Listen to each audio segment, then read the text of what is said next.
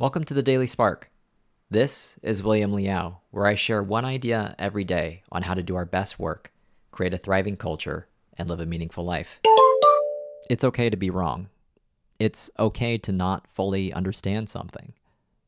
In both cases, you're given the opportunity to update your understanding of the world and to be able to do better work as a result. An ego, on the other hand, can sometimes persuade you otherwise, and as a result, deprive you of these opportunities, and even leave feelings of deep frustration in its wake. Leading with curiosity is a winning proposition.